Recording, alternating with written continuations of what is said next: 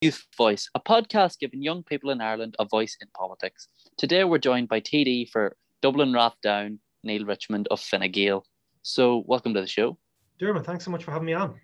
Uh, well, you're part of the, I suppose, the new generation of TDs elected in the last election for the first time to to the Dáil. So, I suppose one of the things for a lot of young people at the moment is votes at 16. I know there's been new news on Fintan Moorfield's, uh, I hope that I got his name right, uh, his uh, bill to the Seanad. I know there's talks of that possibly going to be going through soon. But what's the Fine Gael position on votes at 16?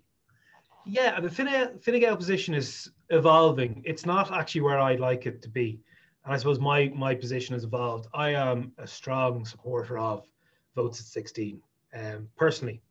Within the party, we've committed um, to bringing it in for local and European elections because that can be done through legislation. It doesn't require a referendum.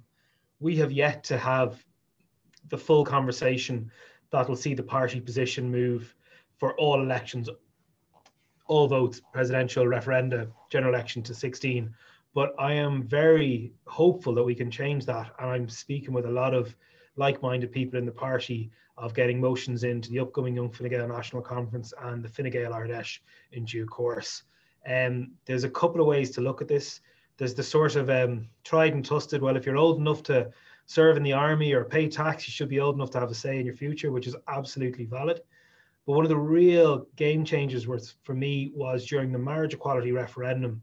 As a county councillor, I ran a voter registration drive in my old secondary school. And in the space of an afternoon, we got 120 sixth years, so final year in school, six years registered to vote. Now, I don't know how they voted, I don't know which way they voted, but the biggest thing with voting is it's habit building once you vote once, you will probably always vote. And I was very lucky that my parents were very firm that we all play our part in democracy. So I registered, and I wanted to, I was that guy. I registered to vote the minute I turned 18. Before I nearly had a legal pint, I had the voter registration form into the um, into the local council office. And in my leaving cert exams, between Irish paper one and maths paper two, I went and voted in the first uh, Nice referendum and two other referendum that were on that day. And it's habit building. So I always voted. Whereas a lot of my friends of the same age who didn't register to vote when we were just about to leave school, they didn't register in university. That maybe they went away and they kind of scattered about. They did some traveling, and it was only when they kind of got to their early to mid 30s when they had their for you know they were fully settled in work they may have moved into their first home maybe started a family that they registered to vote so they'd given up at least 10, if not 15 years of their democratic involvement. Whereas if they had been, we were all would have been 16 in transition year, um, the year after the, the the southern equivalent of GCSEs, we all would have voted. And once you vote once, and it might have been a case for the first couple of years ago, and packed your your parents' house to vote. It's absolutely habit building. And I'm in politics a while, and I'm driven by the bigger the turnout, the stronger the mandate of the elected representative. And you look at countries like France that without mandatory voting have 85% turnouts. And I think a lot of that we can do if we can sort of ingrain that ha- habit of voting as early as possible. I think it'd be really positive. It would also be better for the type of politics we do. Absolutely. It's a big kind of thing that's very important to young people like myself. I know I, I'm at, at 17, we can register to vote up here. So I registered as soon as I could, just just to be able to say I could. But I suppose one of the kind of arguments that's thrown against us is this idea that young people aren't politically educated enough. And while yes, there will be a lot of people, there'll be a lot of people like myself who are very engaged in politics, very involved. There would also be, I suppose, a lack of kind of formal political education. So do you think there's a need for suppose maybe in junior cert or leaving cert. I'm I'm not 100% familiar with the southern system and how it works, but with a more of an more of a I suppose mandatory political education, I suppose, and that being added more as a subject and earlier on. Uh, I'd be, I'd be careful with the, with the term political education or re-education. It sounds like something that in East Germany. But no, and that this is one of the big differences than in ancient history when I was 16 is we didn't have politics as a leaving cert subject. We do now. And we didn't have what's known as CSPE, so civic, uh, civic, social, and political education. It wasn't an exam subject for the junior cert, but they're there. And to be honest, that's only part of it. there are plenty of people I know of all ages who are not even a tenth of as politically educated as your average 16 or 17 year old. And particularly the way the world has changed, the growth of social media, everyone's so much more accessible. The 16s and 17 year olds of today are a million times better politically educated than I was 20 years ago. And I was really into it as a teenager.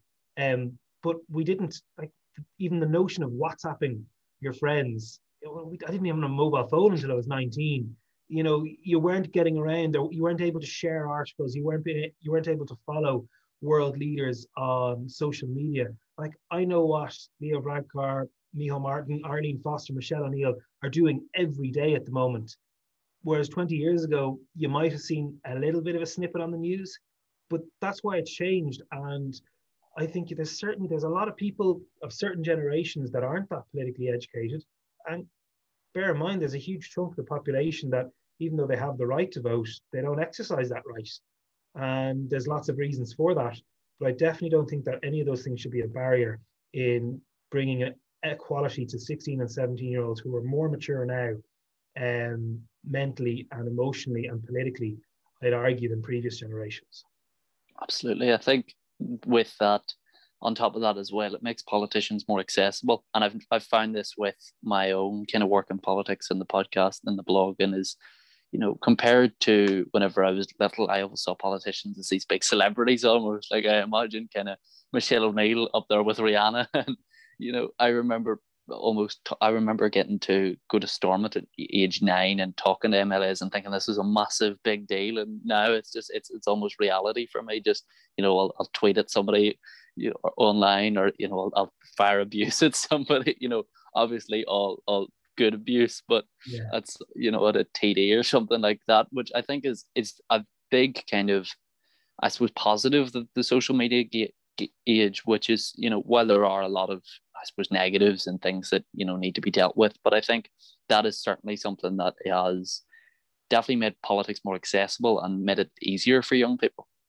For sure, and there would have been an outdated perception. I never shared it, but I you'd come across it when you're speaking with colleagues that, oh, sure, young people never vote or they dismiss um, the email or the letter that came in from the 14 year old many years ago. But if I'm dismissive or rude of a 16 or 17 year old now, or a 14 year old or 15 year old, I'm going to get absolutely destroyed on Twitter or TikTok or any of the social media platforms.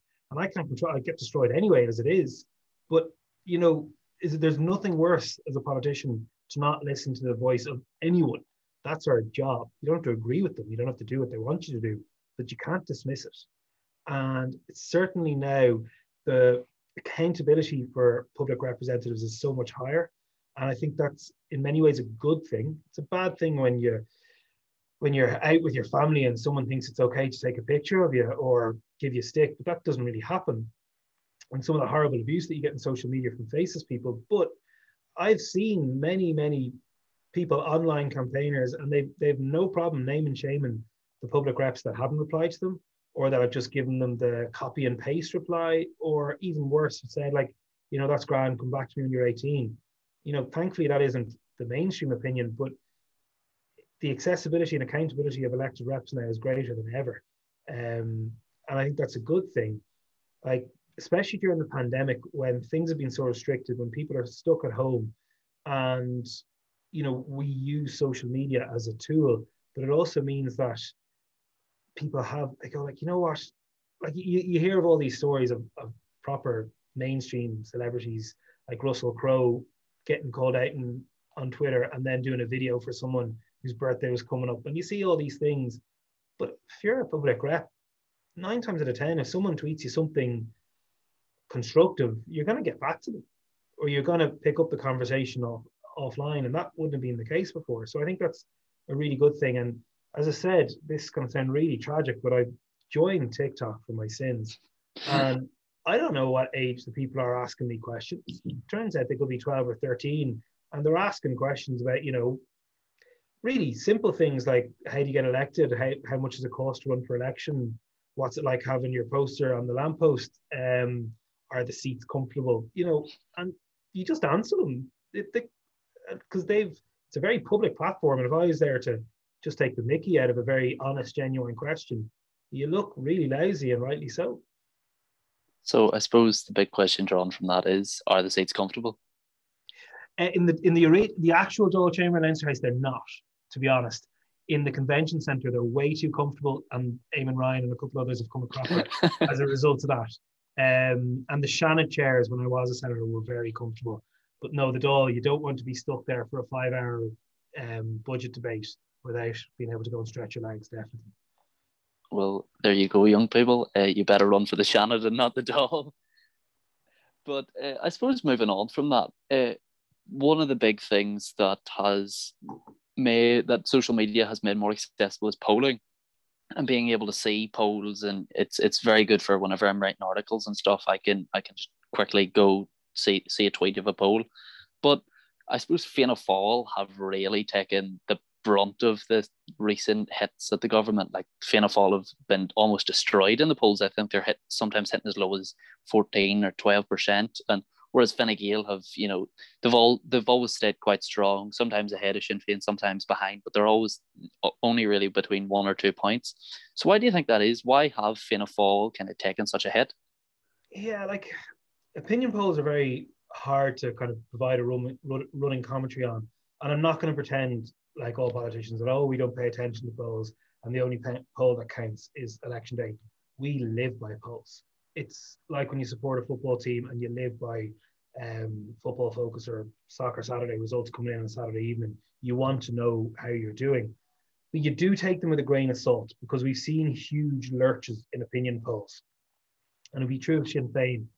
They had a fairly rubbish 2019 local and European elections by their own estimation they lost half their council seats. They lost uh, a couple of MEP seats.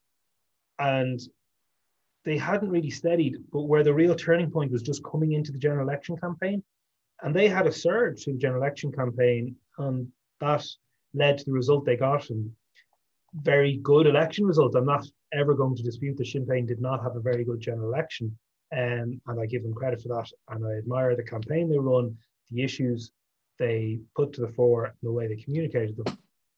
But I suppose looking at the post-elections setting, um, the first thing that happened obviously is the pandemic came in and we didn't have a government for a long time. And even though Fine Gael, we didn't have a good election, I'm not going to pretend like we did. Um, we saw Leo as Taoiseach still and Simon Harris in health taking very strong positions at the outbreak of the pandemic. Um, this is a phenomenon that, not to take anything away from the work of the lads, but it's a phenomenon we see in a lot of countries called rallying to the flag, whereby at time of crisis, pandemic, war, anything like that, people run to the leader. And you would have seen it in all countries. Um, Donald Trump, you know, had a boost. Um, Angela Merkel had a great boost. Boris Johnson even got a boost. And then by the time the coalition actually came into office, we were in sort of, I suppose we were in the second phase. Yeah, the second phase of the pandemic. So the first phase was the heavy lockdown, and second phase was the steady release. Then lockdown again, little release, and then we are where we are now, which is pretty miserable. Except the end is in sight, crucially. Um, and by the time Micheál and the Fianna Fáil members joined the cabinet and Stephen Donnelly took over health, a lot of the goodwill and the sort of the positive sentiment, um, sentiment had gone away. And then when I when I talked earlier, I referred to Donald Trump. If Corona hadn't happened, I have no doubt that he would have been re-elected you know, the pandemic really showed up a lot of his faults and people started getting sick of it. And there was a lot more people liked what Joe Biden was saying. And the pandemic highlighted a lot of the concerns they had with Trump anyway. Um, and it motivated people to go out and vote him out, which hadn't happened when he went up against Hillary. So certainly Fianna Fáil, like, like I have, you're gonna think I'm just saying this. I have massive level of respect for Micheál Martin um, I cannot fault his work ethic. Like he, I don't think he's been home to Cork in months. Like he's, it feels like because I'm sitting as we have this conversation, I'm sitting out of government, looking at government buildings from my office window, and it feels like he's constantly hunched over the desk, working with people, and particularly his approach to the north, uh, the Shared Island Initiative. Like I could have written that. Like it's it's exactly my sort of the line that I really thought that someone needed to bring to the fore, and he eloquates it very, very well. But yet, people are understandably very unhappy in the country. And Fianna Fáil are the leading party, the government, and they will take that. People forget that between uh, 16 and 20, yeah, Fine Gael lost votes, lost seats. So did Fianna Fáil. And the big problem is when you become a new government, and we saw this a little bit with Sinn Féin after the election, you generally get a, a honeymoon period. So in 2011, the Fine Gael Labour Co- Coalition had a massive honeymoon period because we did such a good result. You can argue, I think it was maybe the 2017 or 2016 Assembly election where the DUP had a huge result. And, you know, there was a huge wave of initial support behind Arlene Foster from all shades of unionism and whatever else and within her own party. But Fianna Fáil never got the honeymoon period this time because they didn't have a massive election when they lost seats, they lost votes. And we stumbled together a coalition of three parties that, apart from the Greens, who'd had a great election, were, probably weren't that popular. Whereas what we saw after the election is Sinn Féin had had a huge result. They had their rallies afterwards and they picked up a lot of new members and a lot of people, particularly on social media or of a different generation who never would have thought of Sinn Féin, started to see them in a different light. Um, and that's kind of fed out into the polling in terms of Sinn Féin's results have maintained and got better. Look, their opposition, and opposition is easier than government. And it's not to say that they're not an effective opposition. It's just um, this is a really difficult time. And if you're not happy with the government, you have a very clear alternative, different alternative as well. Whereas Fine Gael, there's still an element that, well, they're, they remember like Simon Harris, you remember, went from being a really unpopular minister to a touch of rock star. There's nothing I like more than when he shares something of mine on Instagram because you know you're going to get about 5,000 more likes because he, you know, and that was down to he was he handled the start of the pandemic very, very well as Minister for Health in terms of the clarity of his message and how he was able to connect with possibly people who felt they were being um, sidelined from politics. So I suppose in a roundabout way, without giving you a very straightforward answer, that would probably explain a lot of the polling phenomenon. And then when you look at the smaller tracks, the Greens have more or less stayed the same, lost a little bit.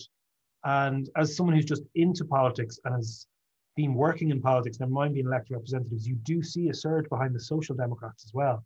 And then again, that feeds ex Green voters, people who aren't prepared to go to Sinn Féin, people who aren't prepared to go to People Before Profit. The Labour vote still hasn't recovered. You know, that's as a Dublin TD, the rise of the Social Democrats is a far bigger concern to me in my constituency than possibly Sinn Féin. Definitely. Uh, I suppose moving on from that, one of the i suppose it's the big issues of the past few years you know other than covid everything has always been brexit. It's been brexit since 2016 we've all been debating it and fighting over it. And now it seemed like we were out of the dark and then back in with the ni protocol and it's all just thrown everything into the air again.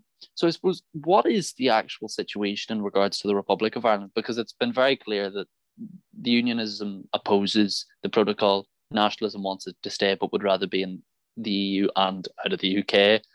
The UK government say they want to protect it. A lot of the EU wants to protect the protocol. But what is how is it working in the Republic of Ireland? Yeah, no, the Irish government strongly backs the protocol. We don't like it. We didn't want it. We didn't want Brexit. Um, there is no easy solution. But the Irish government's biggest aims uh, were threefold going out. You know, immediately after the referendum result was one, first and foremost, protecting the Good Friday Agreement by ensuring there's no hard border in the island of Ireland, protecting the rights of Irish citizens in Northern Ireland, and protecting Ireland's place in the single market. Protocol does all those things. and the biggest issue is that for a lot of people in Britain, is that they never considered what the impact of Brexit would be on in Northern Ireland. And we very much want there to be an element of flexibility to the protocol we would have been working really, really hard with European Union colleagues to deliver flexibility in terms of grace periods and all these other things. But um, the actions of the last week, where the British government have taken unilateral moves, is really damaging. And I do fear that there are certain elements in unionism that are using the protocol as an excuse. They never wanted the protocol. They wanted Brexit. They never wanted the protocol. Originally, they never wanted the Good Friday Agreement they never voted in favor of anything.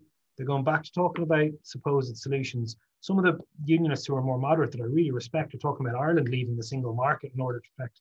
Like we didn't vote for Brexit, we're not in the UK.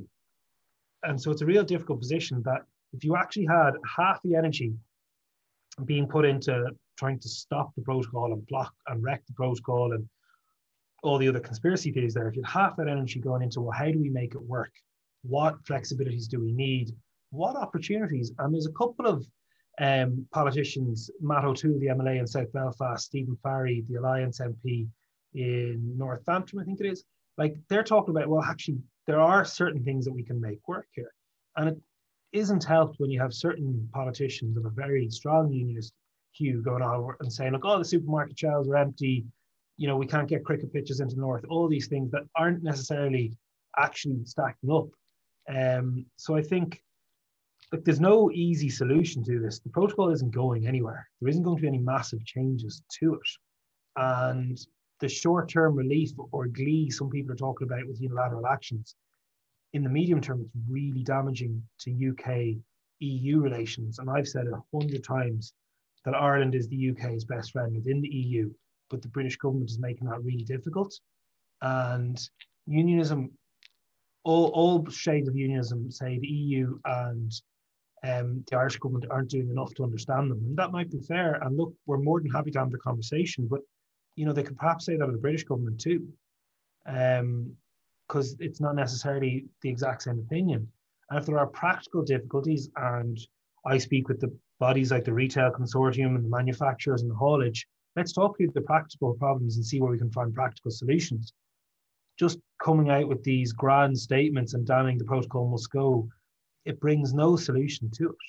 And that is the shared opinion, I'd say, of every, like at the end of the day, Brexit isn't an opinion divider in the Republic. Like we all are opposed to it and in various different guises. And we all believe that the deal that was achieved on Christmas Eve is the, least worst option. And the protocol at least ensures that we can have some sort of working relationship. But I think people are going to have to start taking it a bit more serious because it isn't going anywhere. And that's the same from for the British government as it is for the European Commission. Absolutely. I think we're going to wrap up there just for time. Uh, thank you so much for coming on. It was really great uh, to have you on. Uh, to everyone listening, thanks for listening. Uh, you can read our blogs at www.youthvoiceni.com. You can find us on Twitter at, at youthvoiceni, and you can find us on Instagram on at youth voice underscore ni and of course we have launched we've officially launched our working group for educational inequality. So if you want to get involved in that uh, you can contact us at any of the social medias or you can email me at dermot at youthvoiceni.com so once again thank you all for listening and we will see you all next time